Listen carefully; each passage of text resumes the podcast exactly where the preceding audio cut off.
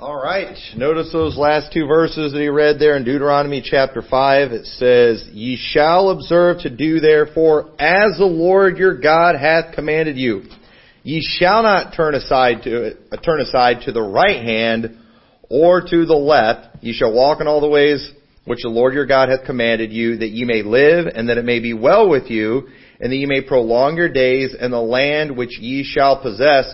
And the title, I'm getting the title of my message from verse 32, where it says, "Ye shall not turn aside to the right hand or to the left." It is important that we stay right down the middle. We stay on track when it comes to the things of God, obeying the laws of God, when it comes to teaching the doctrines of God.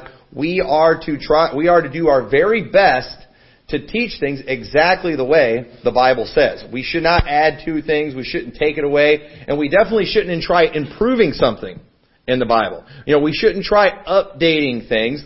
And what I'm doing right now, I've been studying for a lot of different messages. I did one a couple weeks ago, just on things, common mistakes that people make in studying their Bibles and when coming up with their doctrine. And what I want to talk about tonight is just how important it is that we stay focused and that we stay down the line in the scriptures in our doctrine, that we don't go to the right hand or the left, because often people try, what ends up happening, we want to avoid going into certain false doctrines or following certain bad people. So often what we end up doing is we take things too far the other direction. And that's a mistake.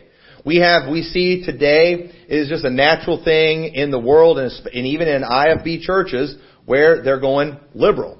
They're lightening up too much, and so it's like, well, we've got to try to get things pulled back, and if we're not careful, we can take things too far the other way. Yes, dress standards are slipping, okay? But do we need to dress up like Amish people? Do we need to take things that far?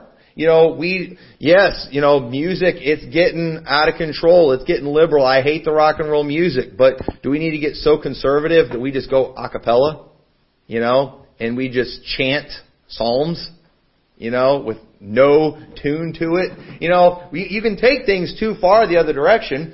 And often we do the same thing too, just when it comes to Bible doctrine, is we see how there's false doctrine going, people are going one way in a false doctrine. And if we're not careful, we can take it too far the other way. Okay, for example, dispensationalism is running amok in Baptist churches. It's bad. All right? It is a bad doctrine. But did you know that not every single thing that dispensationalists teach is false? For example, we're not sacrificing animals anymore. That changed, didn't it? So did some things not change from the Old Testament to the New Testament? Absolutely.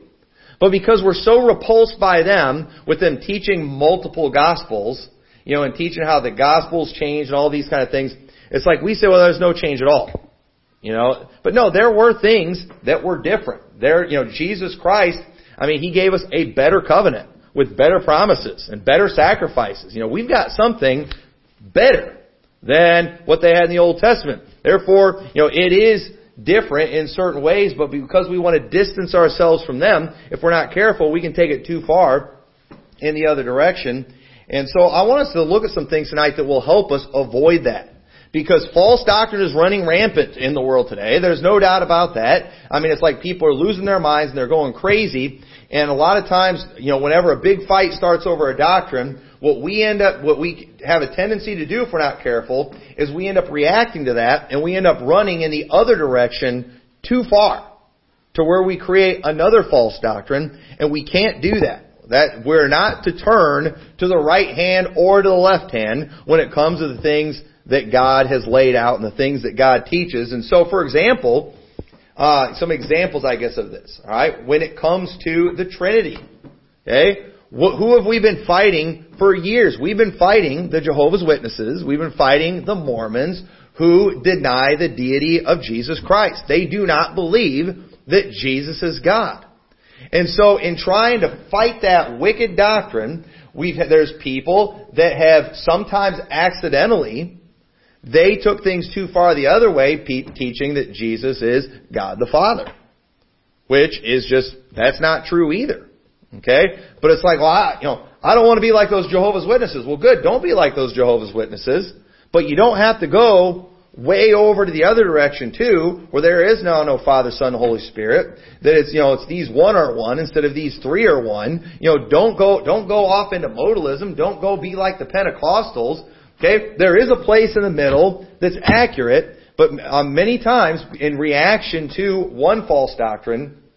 And I don't think it's a coincidence too that, you know, the Mormons, the Jehovah's Witnesses, they got their starts in the early 1900s around the same time as the Jesus-only Pentecostals did. You know, maybe that was a reaction to that. I don't know. I wasn't there when that happened. But that kind of thing often takes place. You know, many people, they end up teaching Arminianism, trying to debunk the Calvinists, okay? We know Calvinists are bad. We know Calvinism is a wicked doctrine, okay? We do believe that man has a free will. We do not believe that God has picked who's going to get saved and who's going to go to hell, you know, on an individual basis. But at the same time, we're not Arminians either. They go and they take the free will too far in the other direction, and you know what? Both are wrong. Both of them are dead wrong. A lot of times people say, you know, they'll use the illustration, you got the road and you got ditches on both sides. On one side you got Calvinism, on the other side you got Arminianism. You know, they're both ditches. They'll both lead you to hell. They're both bad. We need to stay in the middle of the road. Don't just react to the false doctrine. You have the lordship, salvation, repent of your sins crowd that's often a response to the trendies who have turned the grace of God into lasciviousness. They take grace to where, I mean, God doesn't even have a problem with sin. God's not, you know, angry at the wicked every day. You know, I mean, they take it so far the other direction, you know, and then you've got the old IFB. They're repulsed by these trendies, and rightfully so. They're disgusting. But yet, you don't need to go into lordship salvation. You don't need to go teaching people they have to repent of their sins and they have to turn over a new leaf and clean up their life, things like that. Sorry, salvation is a free gift. But unfortunately, I believe many of these guys have taken that too far in response to the trendies. And, you know, and then you have, I could go on and on with examples. I'm not going to spend a whole lot of time on that. But we need to understand that Satan, he often uses doctrines that are close to the truth to deceive people, not the ones that are miles away. Because when you think about it, you know, if I'm just going to deceive you all with some new doctrine, all right, especially one that's going to lead you to hell, I'm not just going to come up with some crazy off-the-wall thing. I'm not just going to get up here and say, you know what, guys? Jesus isn't really the Son of God. Lucifer's really the Son of God. Well, I mean, you'd throw me out of here so fast if I tried saying something like that. I mean, that's just way too far out there. You'd never fall for it in a million years. But you know what the devil would do? Say, well, you know, God didn't really send his son. He actually sent himself, you know. Just, he's going to change things a little bit, you know, make it a little closer. You know, you're not going to necessarily go as far as saying, you know, there is no Trinity, you know, or no, you know, he's not going to deny the deity of Christ, but say, you know, teach that oneness doctrine, a modalist doctrine, something like that. He uses things that are closer to the truth in many ways. That's how he deceives. If he goes too far, you know, he's going to lose you. Satan is a counterfeiter. I've been talking about that a lot. Satan is a counterfeiter. Counterfeiters try to make what they are producing look like the real thing. But they're not the real thing. And that is how Satan works. And so if we try to get too far away from a false doctrine, we can often end up in the ditch for another false doctrine. Okay? Modalism is bad. Okay? The oneness teaching is a very bad teaching, but we don't want to go so far away from them that we end up with the Jehovah's Witnesses and with the Mormons, do we? You know, and unfortunately, many times people do, in reaction to the false doctrine, they'll take it too far in the other direction and just end up in another false doctrine. And there's ways that we can avoid this. So pastors, or religions, too, that often appear close to us, they're often more dangerous than those who are farther away. You know, because for example, the Catholics are so different than us. You know, I don't really have to worry about you all being deceived by them, do I? But there's other people out there, you know who I'm almost more repulsed by? And you know who I I probably tend to preach more against are people that are more like the old IFB or some of these like counterfeit new IFB type churches. Why? Because they look so similar, they have a greater potential to deceive, where the Catholic Church is just way off into left field somewhere. You all aren't going to fall for that. Okay? That's not even close to a counterfeit, all right? You know, when you matching up the Catholic Church with our church is like matching up real money with monopoly money. Okay? Nobody's going to fall for that. Nobody's going to go to the gas station with monopoly money trying to buy anything. Okay? And a person would be foolish to come into this church and to try to peddle Catholic doctrine. Okay? But maybe some of these other people, and I don't know, I'm in a good mood. I don't know if I want to name a whole lot of names now, but there's people out there that look a lot like us. They do. They look a lot like us. And some of these guys, too, are always wanting to talk about, I don't understand why we can't be friends. You know, we're so much alike on all these things. It's just, you know, maybe these other little things. And they want to whine about how we don't want to fellowship with them. And I'm going to tell you why. It's because they are a counterfeit, trying to pass themselves off as the real thing. You know, I would rather fellowship with somebody, too, who maybe is more obviously different, but are heading in the right direction. Okay? That's what Jack Hyles used to teach, too. You know, he would often preach for churches that were quite a bit different than him, but they were people that were going in the right direction. You know, coming his way, where there were other preachers who were closer to him, but they were heading off into another direction. He didn't want to have anything to do with those guys. And, you know, I personally agree with that. That's how I feel. And there are old IFB preachers that I would rather fellowship, that I would let come and preach in this church. They don't agree with us on end times. You know, they like Jews and things like that, you know, all that kind of stuff. I would rather them come preach here than some of these, you know, new IFB counterfeiters that are out there. Because those guys, I don't know where they're going. I don't know where they're going to end up. And I'm concerned about some of them. Where some of these other people, I think they're heading in the right direction. And so those ones that are closer, they kind of repulse us sometimes, especially as pastors, because we realize just how dangerous they are because they have the potential to deceive. But, you know, when we say, you know, there's that saying too, you know, the truth lies somewhere in the middle. Okay. That doesn't always apply, all right? Because, for example, the truth doesn't lie in the middle between the Democrats and Republicans. Would we not all agree with that? You know, the truth does not lie in the middle between the old IFB and the trendies, right? We would all agree with that. You know, the truth doesn't lie in between the Catholics and the Lutherans, right? You know, it doesn't lie in between there. So that doesn't always work, but every Bible doctrine, it has the potential to be taken into false doctrine in multiple directions. I think we would all agree with that. So how do we avoid doing that, all right? Whenever a controversy comes up about a doctrine, whatever it is, all right? I mean, you name it. Whether it be, you know, about the inspiration of the Bible, whether it be on salvation, whatever it is. You know, whenever something comes up, all right, whatever the next big fight is, all right? Okay, we're always getting in fights around here over doctrine, aren't we? All right, it's a pretty common thing, and you know, and I tend to get caught up in some of these things. It's just, I don't know, sometimes I just like it, okay? But sometimes it's I'm passionate about the subject too. When the next fight comes up that on a doctrine, you know, what do you need to do? What can you do whenever you find yourself? Whenever the next one of these counterfeiters comes along that pretend that they're one of us, but then all of a sudden they introduce this doctrine that's only seems a little different. And then all of a sudden, other preachers are spazzing out about it and talking about how wicked it is, and you're trying to sort it out a lot in your mind. What can you do to make sure you go in the right direction and that you get it right and that you're on the right side of the issue?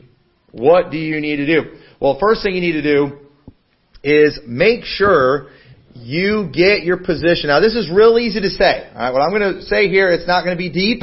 It's a real easy thing to say, but it's not always as easy to do as you think. All right, you need to make sure the doctrine that you're getting, whatever you decide on, whatever your position is, that you got it from the Bible and not from men. Okay? Now, I understand, you know, 2 Timothy 2:2, the things which thou hast learned among many witnesses, the same commit thou to faithful men who shall be able to teach others also. Yes, we learned a lot of doctrine from men. That's fine. But when I say don't get your doctrine from men, I'm saying don't let your position be based on a man, is what I'm saying. We all learn doctrine from people. Okay? Whenever there's a doctrine that comes up, if there's a question about something, I am going to get up and I'm going to preach on that doctrine. I do that all the time, and there's nothing wrong with you listening to me. There's nothing wrong with you learning from me, but at the end of the day, hopefully what's winning you over is the fact that I showed you from the Bible. And hopefully you're not just going to decide, well, you know what? I'm on Brother Tommy's side because it's Brother Tommy. That's not what we want to do. We don't pick our sides based on who is on that side. Now, you can take those things into consideration. You can say, well, listen, this guy, we can trust him. He seems like he's been right. But at the end of the day, you make him prove it from the Bible. Make him show you from the Bible why he believes the things that he believes. And you better be able to back it up with some scripture. Look what it says in 2 Timothy chapter 3. And verse 15 says, And from a child thou hast known the Holy Scriptures, which are able to make thee wise unto salvation through faith which is in Christ Jesus. And all Scripture is given by inspiration of God, and is profitable for doctrine, for reproof, for correction, for instruction in righteousness, that the man of God may be perfect, thoroughly furnished unto all good works. Timothy, he was someone who had learned the Scriptures from a child. From a child, he knew the Bible. He knew what was in the book. Okay, and notice too, Paul also mentioned to Timothy who he learned the Scriptures from, didn't he? He mentioned his mother and his grandmother, Lois and Eunice. They taught him, but they taught him the Scriptures. He knew what the Scripture said. At the end of the day, his position was based on Scriptures. And you know what? I know who taught me a lot of the doctrines that I know, but my reason for the doctrinal positions I have are not based on who is on my side, but it's what they taught me from the Scriptures. And a great example of somebody who is getting their doctrine just from men and not what those men taught them from the Bible are these men like Keith Gomez, who whenever he wants to bring up why it's pre-trib, all he does is name names of men. That's all he does. He doesn't bring up the Scriptures that they taught him. What does he do? He brings up names. He starts name dropping.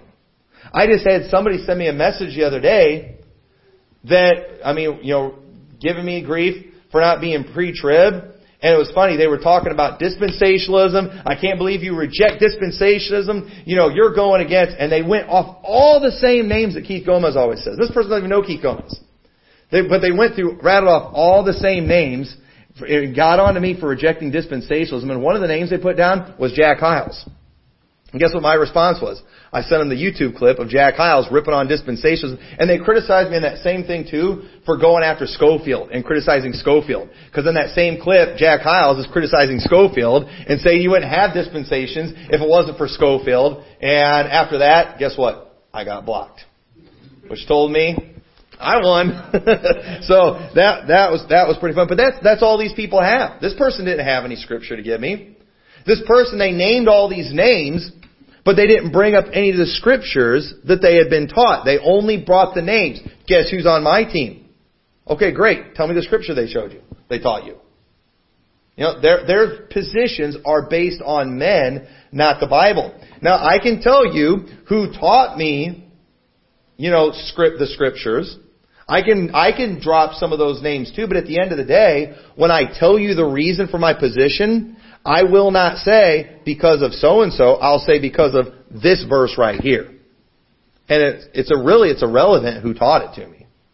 What matters is that I have Scripture. So understand, we learn things from men, but our doctrine should be based on the fact we have Scriptures. And many people today are out there, well, you know what, I'm going to stand strong on this doctrine because I trust this man. Bad idea. That's not the way this stuff is supposed to work. And so you got to get it from the Bible. And often people, they get to looking, when it comes to a fight between doctrine, they get confused trying to pick a side. You know, because it's like, wait, what do we do when it's two good guys fighting with each other? You know, now what do we do? You know, we've got Jack Hyles preaching against a lot of the other guys in the old IFB that are King James against the repent of your sins doctrine. You know, what do you do when Jack Hyles is at odds with Keith Gomez? Okay? What are we supposed to do in that situation? I'm supposed to be able to trust both of these guys. Well, listen, make them plead their case with the Scriptures. And at the end of the day, decide who you're going to follow based on the Scriptures, not the man. I have heard preachers from their own mouths tell me that they decided a long time ago that they were going to stick with this man. I've heard people say that. I can name preachers right now who have said, I decided years ago I was going to stick by that man, talking about Keith Gomez, and I'm going to follow him. And if you ask these guys, well, could you explain your position on these things? They can't give you Bible for it. They'll say Keith Gomez. They will literally do that. I've heard it come from their mouths. And many people, for example, the big repentance fight back in the 90s. Okay? Now, I wasn't around. I didn't see that fight. I've heard legends about it. Okay? I didn't follow a lot of that stuff back then, but I've heard about it. And since I have, I guess you could say, you know, years later, try to help get round three going on that, because I guess there's been a couple of them. I have heard multiple preachers say, I decided back in the whole repentance fight back in the 90s where I stood, and I'm not moving from that position.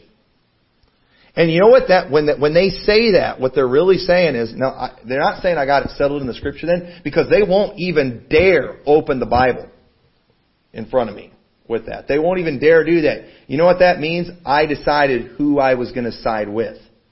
And what that means is they decided I'm going to follow, you know, the Keith Gomez crowd or whatever crowd it was. And you know what? There's people on the other side that picked the right position, but only because they liked, you know, this preacher better.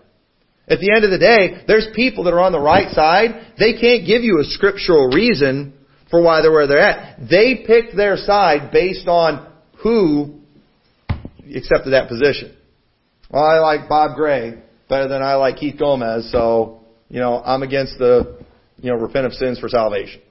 You know, so that does not work. And you do not want to choose your doctrine. You don't want to lock yourself into a position in the middle of a fight. Listen, the next big doctrinal fight that comes up, if it's a doctrine that you are not solid on, if it's one that you've never studied out for yourself, don't just automatically take a position. Okay? Just sometimes it's okay for you to just sit back and watch. Sometimes it's okay for you to just study and look and learn. And many pastors, they lock themselves in on the wrong side back in the 90s, and they'll never get out of it. They can't. They've said too much. They've made too many vows. They've made too many promises. And it's amazing that, just you go listen to a preacher preach a message that you have to repent of your sins in order to be saved, compared to the guy who preaches this believe in the Lord Jesus Christ, and the amount of scriptures that the believe in the Lord Jesus Christ crowd will use versus the other is astounding. It's just amazing. Same thing too with pre-trib versus post-trib. You go listen to a pre-trib message versus a post-trib, look how many scriptures a pre-trib uses versus a post-trib guy. And if you do, Sam Gipp one time tried to prove he could use a lot of scripture, you know, to teach the Jews were God's chosen people. And all he did was read just dozens and dozens of Old Testament verses that had nothing to do with anything. That was all he did. Because I'll use a lot of scripture. But all the stuff he was reading, I'm thinking, most of the stuff you're reading has nothing to do with either position. And then the stuff that does have to do with it proves our point.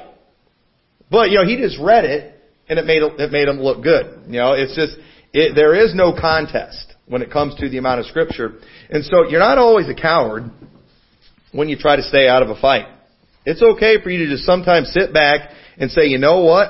I'm not ready for this fight. I'm not prepared for this. It says in Proverbs 17 verse 27, he that hath knowledge spareth his words, and a man of understanding is of an excellent spirit. Even a fool, when he holdeth his peace, is counted wise, and he that shutteth his lips is esteemed a man of understanding. You don't have to be the first one out there whenever there's a new doctrinal controversy that comes up to go put a video out there on YouTube stating your position. You know what? Why don't you just keep your mouth shut and just be quiet. And I've seen that too. You'll have some young punk, he's not even a pastor, and there's a big controversy going on, and it's a tough subject deep, and you got this punk that comes up. You know, you'll have some 15, 16-year-old know-it-all want to get out there and make a video straightening everybody out on it.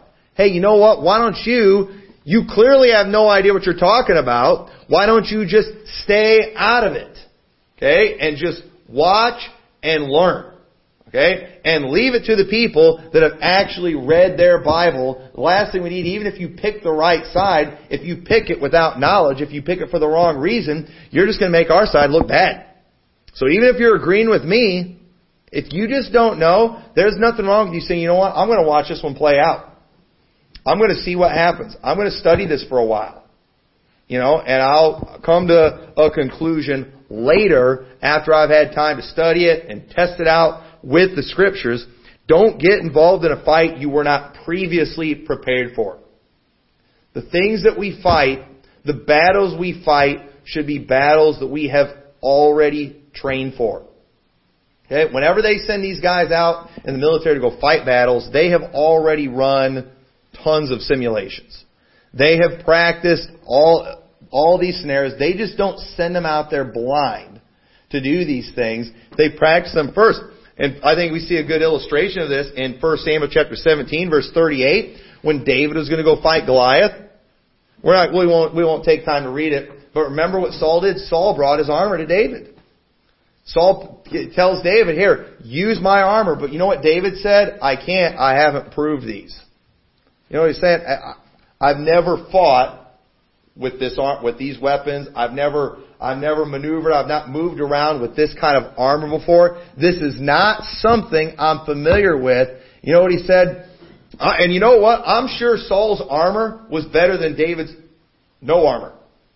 I'm sure that Saul's sword is a better weapon than a sling and a stone. Okay? But not when it came to David. David went out there with what he was familiar with. David was familiar with his sling and a stone. David was used to going around, you know, without all the armor and everything. David went out there with what he was familiar with, and you know what he did? He slayed the giant with it. And you know what? Whenever a doctrinal battle comes up, don't go fighting something you have not been prepared for. Don't go getting involved and picking a side when you've never even studied it out. You've never even heard of this before. But people do. They're so anxious to just get in the fight sometimes that they end up, you know, messing things up. You know, and you don't want to go, if you're fighting a battle, a lot of times you're dependent on your fellow soldiers, and you don't want a guy fighting alongside of you that's not trained and is probably going to be shooting you through friendly fire. And we have that too often, where there's people out there, they'll even try to side with us, but they end up making our side look stupid. And it's because they're just too anxious to get involved, and sometimes you just got to sit back and you got to stay out of it.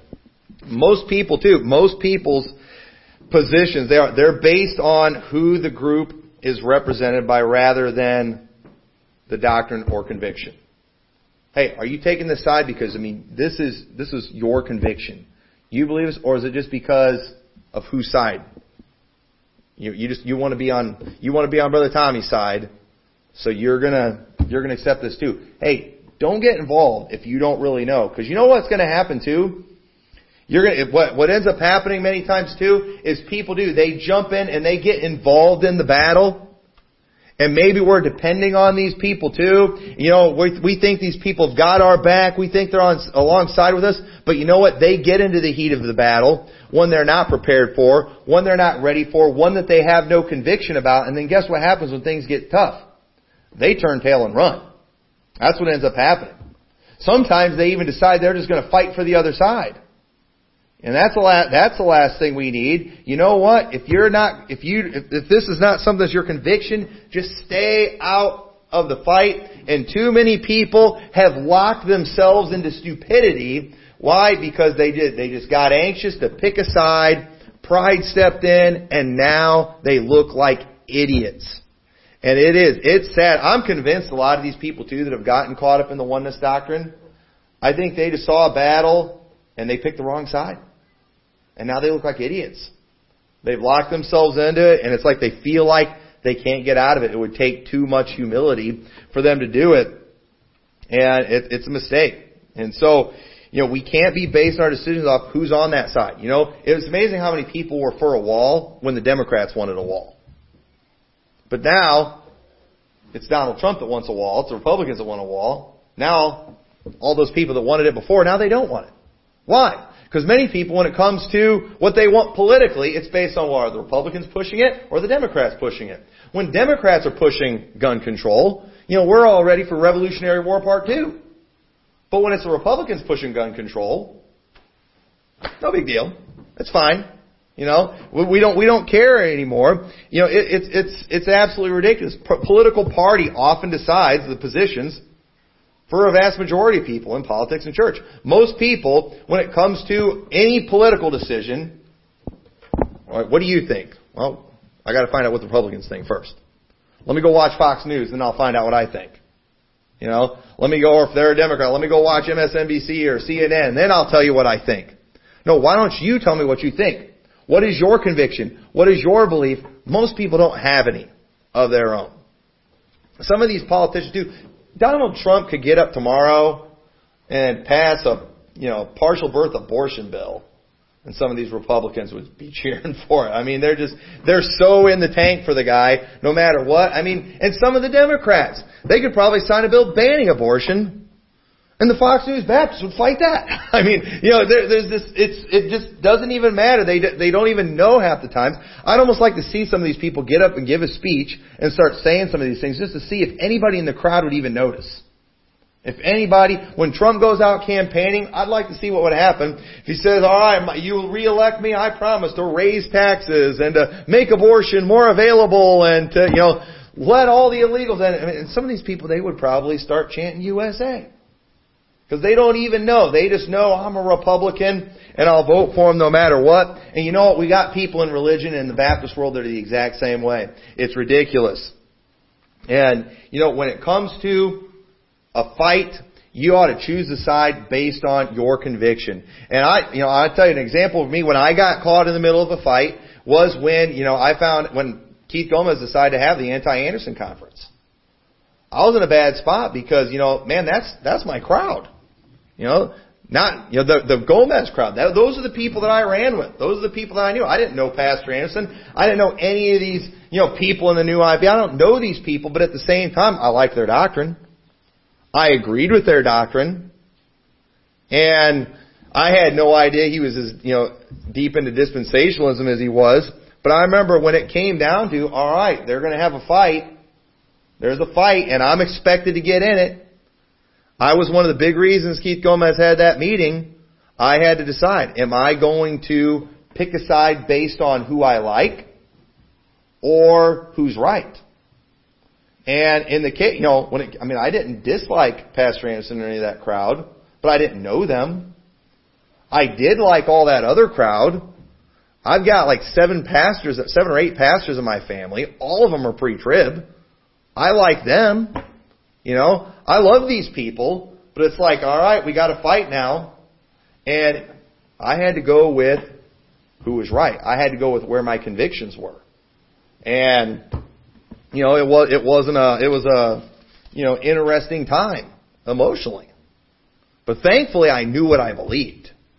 And, you know, I was able to do the right thing. And thankfully I walked away with some friends. I mean, I thought, man, the new IP crowd's not going to have anything to do with me since I'm from this other crowd. And they're not going to have anything to do with me because I'm post-trib. You know, I told my wife, I was like, man, we are going to have no friends. After this, we're going to have no friends. And thankfully, not everybody, even in the pre-trib world, has abandoned me and hates me and things like that. You know, not all of them. So a lot of them do. But, you know, I actually walked away with friends on both sides, you know. And I think, you know, that was God blessing me for that. But I thought I was not going to have any friends. I was convinced of that. But I had to go with conviction. That's what you have to do. And the thing is, I was ready for that battle. I had been preparing for that battle for 3 years. And I was ready, man. I was ready to go have my sit-down, open Bible sit-down with Keith Gomez and Sam Gipp. I was ready. All right, man. I've been training for this one. You know, I'm ready for this fight. And then, of course, Keith Gomez didn't show up. Sam Gipp ran away. But at the same, I never got to have my good fight like I wanted to, but I was ready for it. I had trained. I didn't just make an emotional decision in the middle of a battle. And that's what too many people are doing. And we're seeing a lot of people too, they fall out and they flop out when a new controversy comes up because they just do. They jump to a side. They think I got to pick a side right away. No, you don't. Sometimes you need to stay out of it. Sometimes you need to wait and you need to watch and you need to study and you need to learn and you need to take some time and you need to prepare before you get involved in the fight. And too many people are getting involved in fights they're not ready for. So make sure your doctrine, your personal position, it is a Bible position based on the Bible, not based on man. And the last thing we need is some of you 20 years from now, if when you're getting challenged on your beliefs in the end times, well, I decided back, 20 years ago that I was going to follow Pastor Tommy and I was going to follow that post-trib and I got... But wait, your kids want to know now, why do we believe this? Why do you believe this, Dad? Brother, Pastor Tommy, Stephen Anderson, I'll start naming all these people. That's not going to work for them. That's not going to work. If you don't know yourself, the next generation is going to lose it. And thank God, because the previous generation did not teach their generation the whys of the pre-trib rapture. They're losing those people. They're losing the fight big time. It's not even a fight in many cases. So we don't want that happening to us, and it will if we make the same mistake. So turn over to Titus chapter 3. Titus chapter 3. Another thing you got to make sure you do when it comes to getting your doctrine, don't spend your time listening to heretics. That's what's going to make you go off into the wrong direction. It says in Titus 3:9, "But avoid foolish questions and genealogies and contentions and strivings about the law, for they are unprofitable and vain. A man that is an heretic, after the first and second admonition, reject, knowing that he that is such is subverted and sinneth, being condemned of himself." We're supposed to avoid certain things. We're supposed to, stay away from foolish questions. We're supposed to just run away from the heretics. After the first and second admonition, reject them. And many people today, one of the reasons they end off running too far to the other side is because they're spending all their time listening to the heretic. All right? You don't just spend all your time listening to the bad guy. You spend your time in the truth. You don't study the Bible through listening to heretics and finding out where they're wrong. You study the Bible by studying the Bible. That's what you're supposed to do.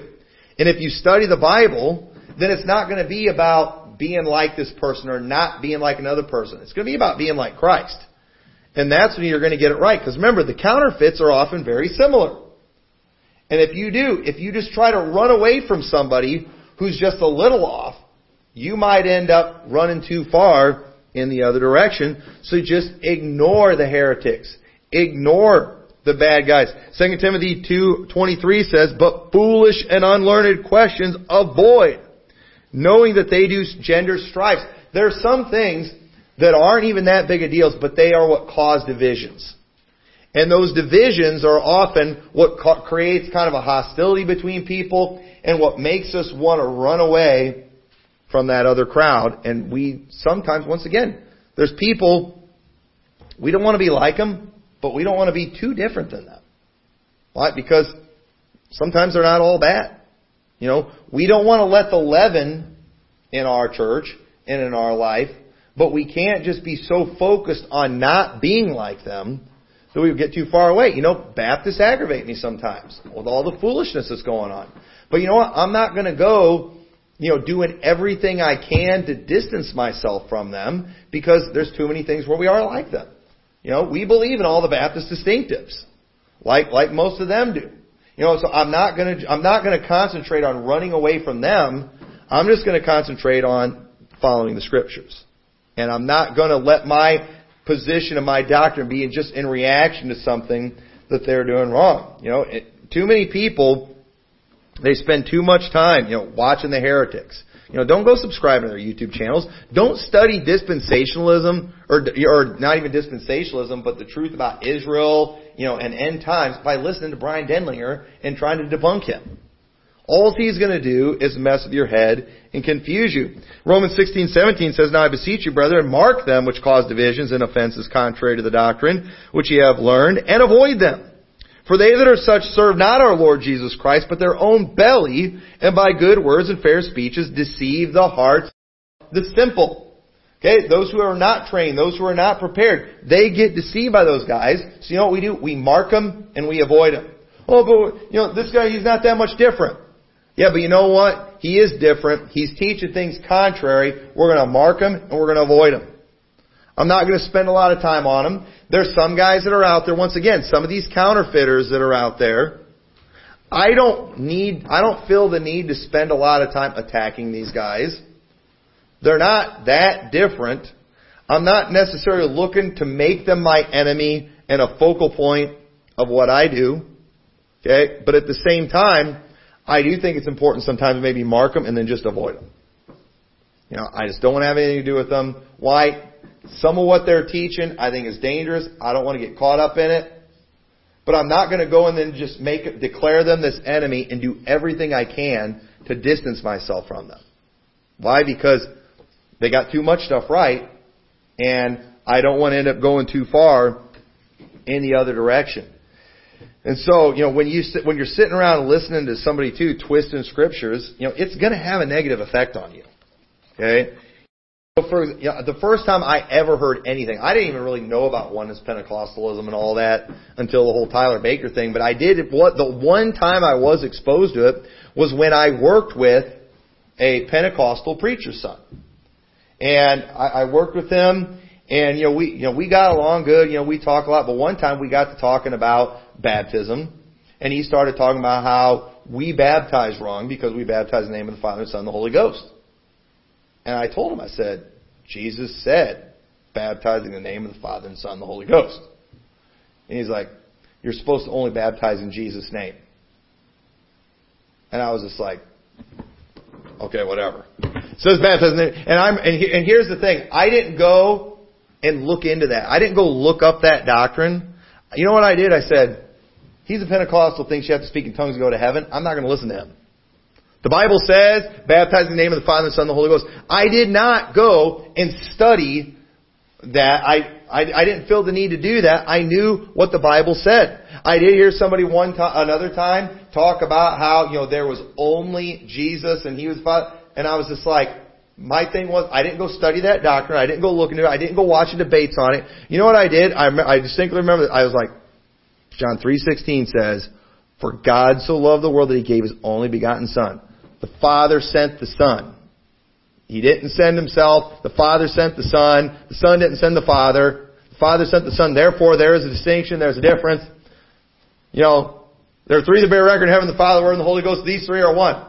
You know, I didn't waste my time listening to all that, and I don't think it would have been a good idea to do that. And a lot of these guys, too, they say, well, the reason I went to that, I started listening to these debates. I started listening to... No, that's not how you learn.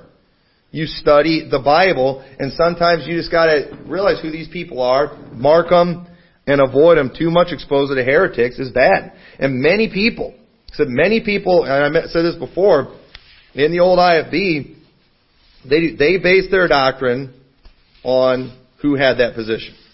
That's what it comes down to. But what does the Bible say? Looking unto Jesus, the author and the finisher of our faith. It's funny, they won't quote Jesus' words in Matthew 24 when talking about the end times, but they'll quote Oliver B. Green. Sorry, the Bible says looking unto Jesus, the author and the finisher of our faith. Instead, you know, they'll look to Scofield and names like that. That's not how that works. So our goal should not be to be as much unlike someone else. It should be to be like Christ. Because Satan is the counterfeiter. He's going to promote things that are close to the truth. And we sometimes hate the guy so much that appears close because we realize he is dangerous. But we get in trouble if we try being too different than them. Just, you know what? Ignore them. Mark them and avoid them. Don't go finding out what they do so we can make sure we do stuff different. Don't do that. You know, no. Do things the way the Bible says and just avoid these people. Ignore them. You know, allow yourself to be corrected by the Bible, no matter who it is that points out your error. Okay, that's another thing you got to do. Look what it says in Proverbs 27 and verse 5. Open rebuke is better than secret love. Faithful are the wounds of a friend, but the kisses of an enemy are deceitful. We need to be people that can be rebuked. We ought to be able to handle correction. Proverbs 12:1 says, whoso loveth instruction loveth knowledge, but he that hateth reproof is brutish. In other words, they are stupid. We ought to be humble enough to allow ourselves to be corrected by anybody. If we're wrong, we ought to want to know it. That ought to be our attitude. Hey, if I'm wrong on something, I want to know it. If I'm wrong, somebody show me. If I'm wrong on what I'm teaching, I would appreciate it if somebody would point it out to me and show me where I'm wrong. And then if somebody does, I shouldn't go and try to rank myself and say, well, wait a minute, you're younger than me. You can't do that. You know? Hey, sometimes we might, you know, we do. I've learned things before. Listening to kids preach. I was like, you know, they'll say something. I've been there before. I was at Cedar River one time, and I was listening to some kids preaching, and some kid brought something up in a message. I'm like, how did I miss that? I felt stupid. I don't want to learn something from a kid. But you know what? Sometimes God's going to use things like that. And the last thing we need to be is so stubborn that we won't allow ourselves to be corrected. And that's the problem too with many of these older preachers, is that they're older preachers and they will not let anyone younger than them correct them. And the only people older than them are all dead and in the graveyard. So you know what? They're going to go to their graves being wrong. Why? Because they have too much pride to be corrected. We can't do that. Pride will always get you in trouble. And we need to understand too, this is also important, it's possible for us to be right on our position, but wrong on a passage of Scripture. I've done this before too, where I've preached a correct doctrine, but I misused the Scripture to do it. Okay, we don't want to do that.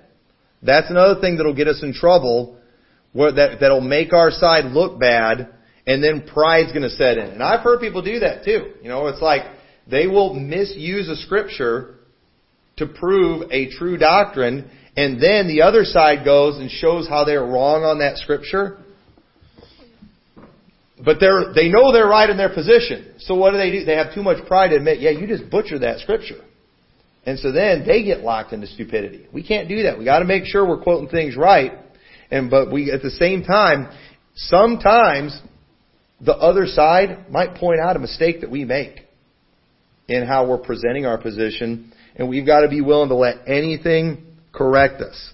So sometimes we're going to find ourselves too, we're going to be lined up on certain things with people we don't like. I wish the Catholics didn't believe in the virgin birth.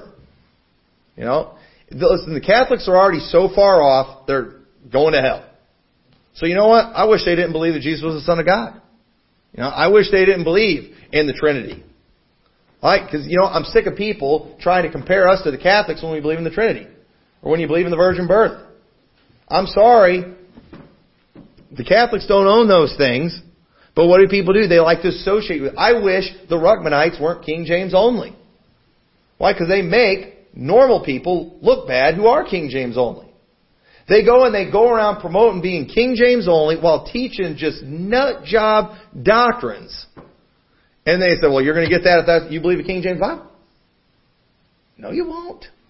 And they make King James people look stupid.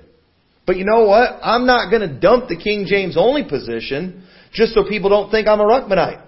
And I've had people ask if I was a Ruckmanite before. I had a missionary call me a while back, and I was asking him, and he was wanting to come present in our church. I'm asking about his doctrine, and I asked him about the King James only position because it was questionable on his doctrinal statement. He's like, well, I'm King James only, but I'm not like the Ruckmanites. Okay, great. I hate the Ruckmanites too, but I'm like, okay, what do you mean by that? And, you know, and as he proceeded to go into it, you know, this guy was not very King James. Why? But, you know, I understand. Listen, buddy, I understand not wanting to be like the Ruckmanites, but don't dump your King James Bible because you don't want to be like them. That's just foolish, and we don't want to go dumping the Trinity and the virgin birth just because, you know, Tyler Baker's calling us Catholics. That's stupid. All right? Those doctrines are true, and we can't go try to distance ourselves from them so much that we go into another false doctrine. So it's impossible for someone to be extremely wrong in one area, but extremely right in another area. That's just the way it is. That's the way the devil works. So God's not impressed with the most hardcore position. He's impressed with obedience. All right, and I'm not going to take time to read this. But in Deuteronomy 17 verse 8, God's given out laws. He's given out when he's talking about matters of judgment and whenever there's a problem. And one of the things he says, I'm going to read verse 10.